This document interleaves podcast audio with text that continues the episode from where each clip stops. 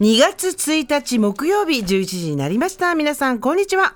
パンサー向かいのフラットがおりまして、ここからの TBS ラジオは生活は踊る。パーソナリティはジェーンス。そして今日のパートナーは？名前は過去でも未来志向 TBS アナウンサーの近藤佳子ですよろしくお願いします。お願いします今日は真っ青なぬ空のような色のブルーのセーターを着て、一方私はですね、あの、これから大雪が降るっていうような直前の曇り空みたいなセーターを着てですね、お互いの色がだいぶ違いますけれども。はい今日もよろしくお願いします。ます木曜日でございます。はいそして2月1日でございます。2月あっという間ですねいやー、今年ほら、なかなか厳しいはい。年明けだったじゃないですか。まあ、直接被害を被ってない私が厳しいっていうことを言うのはね、はい。あの、おこがましくもあるんですけれども、能登、半島の人たちのことを思うと、はい。やっぱり胸も痛みますし、ね。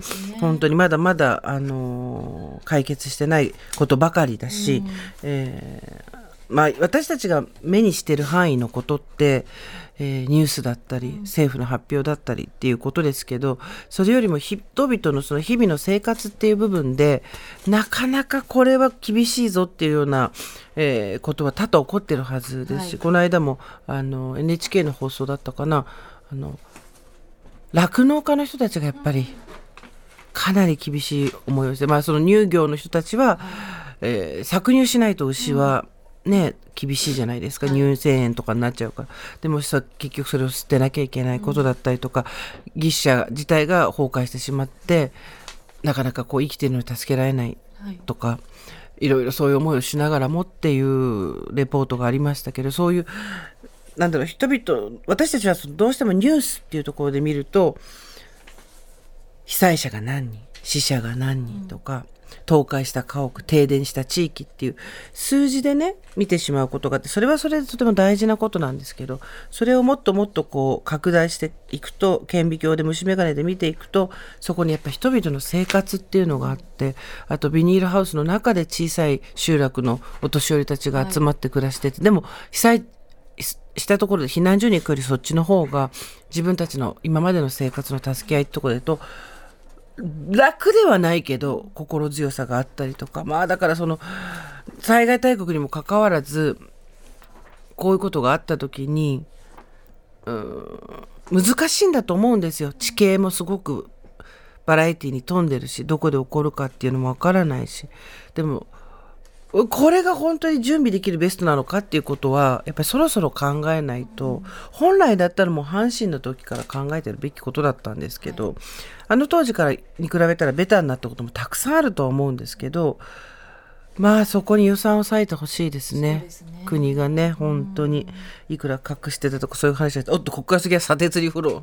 私たちいつもこうあ浅瀬でパチャパチャしてその後はチキか砂鉄に振るっていうですねあの戦法でやってますけれども、戦法でも何でもないんですけどそう突然生活の話に戻りますけどね、はい。先週ヤンボーマーボー天気予報の話して、あなた分からないって言ってたじゃないですか、びっくりしたんですけどヤンボーとマーボーが突然変わってたんですよ。新しいか姿形になったと言いますか。新しいというかもうこれなんぞっていう あの私たちは知らなかったんですけど、はい。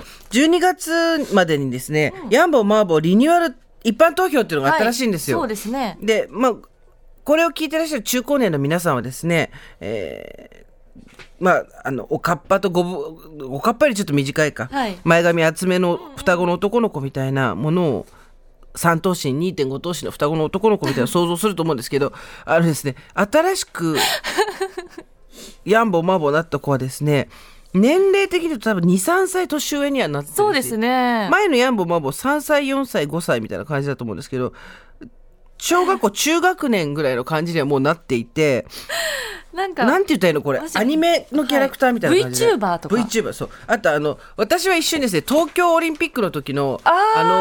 のキャラクターがはいはい。擬人化さ、おお前らまだまだいたかっていう 青と赤のやつ。あとちょっとアトム感もあるというアトム感もありますね。空飛びそう。ヤンボーマーボー変貌で検索してみると思うんですよ本当。三拍子ヤンボー、マンボウ、変貌。そう。ちょっとね、あの、中高年びっくりしますよ。最近の小学生は足が長いねのレベルではないっていう。これは何なんだ？そうです同じ色のは色合いですかね。赤と青という色合いは同じだけども。ね。え。はいびっくりだよ、ん。でもそんな驚いてる暇もなくですね、皆さん手を動かして2月1日ですから、はい。請求書の作成です。お。私今日はここに来る前に全請求書を、はい。えー PDF にしてもう送ってきました。10時前ってことですよね。そうです。わあ。今日は珍しく朝から仕事をきちんとしました。2月1日いいスタートを切りましたね。もうなんかいいスタートだけでも切り続けていけば、は1年のうちえーっと5分の1ぐらいはいいスタートになるんじゃないかなと思って、だってそれ週だけさ、はい。4週から5週なわけじゃないですか1年、で最初の週だけすごいちゃんとやれば1年で換算したら4分の1から5分の1はすげえちゃんとしてたってなるんですよ。そう考えたら。そう毎月頭だけちゃんとしよ1日だけ。うもう後半グズグズになることは間違いないです私も1日だけ頑張る。あなたそろそろキャンプインとかじゃないの？そうなんです野球のキャンプ始まりまして、はい。今週も日曜日に取材に日帰りですけど行ってきます。沖縄行ってきます。沖縄、はい。沖縄日帰り？私この間やったけど結構体力くるよ。うんその夜にやっぱり S1 の生放送があるのであそこまでに帰ってきたいと思う気温差がとても大きいそう。ですよ気をつけてね飛行機の中で寒くなっちゃうから、うん。やっぱそこでこう足が寒いのよ。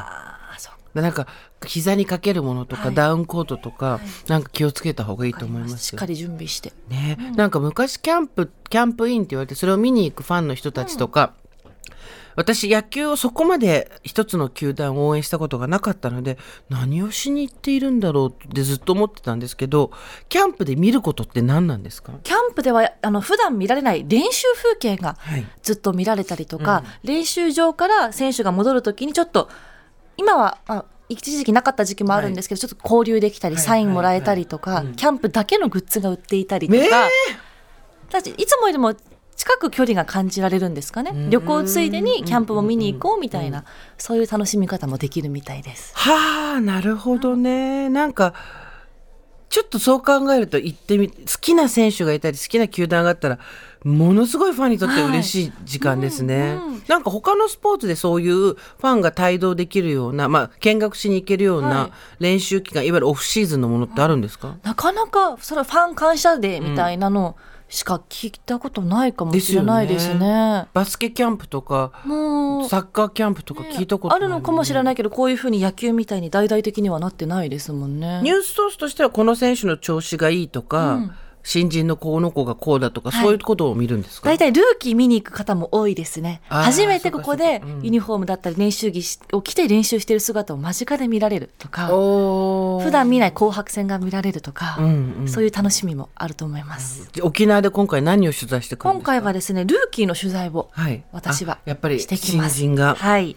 どんな選手になっていくのか、初めてどんなキャンプを味わっているのかなとか、キャンプ初あ合宿はしたことあるか、うん。だけどこのチームに入ってのみっちり数ヶ月のキャンプっていうのは、何聞くの？何聞くかってどうやって決めるの？まだこれから練習をとかキャンプの姿を見て聞いてきます、何を聞くの？何聞きましょう？今までどうどうでしたか？まずキャンプ始まってどんな気持ちでしたか？とかですかね。なんか何聞くっていつ決めんだろうっていつももう。ああいうその場でインタビューしてる人練習見てる時の顔表情だったり動きだったり、あとその事前情報を調べたものから聞いたり、うんうん。あの選手とこういうことを話してたけどとか入念にキャッチボールしてたけどどんなことしてたんですか？うんうんうん。とか見て聞きますやっぱりってことなんだ。はい、それってあのき球団が時間をくれるんですか？開放してる時間っていうのがもともと決まってるんですよ、うんうんキャンプ中って。見られる時間はい、もう練習とかの内容もこの何時から何時まで開放してますよでも球団側が発表してるので、そこに見に行くっていう形ですね。ですいませんちょっとインタビューさせてくはい、ださい終わってた後とかに。ああ、わかんないこといっぱいあるな。じゃあ、頑張って沖縄行ってはい、きてね。行ってまいります。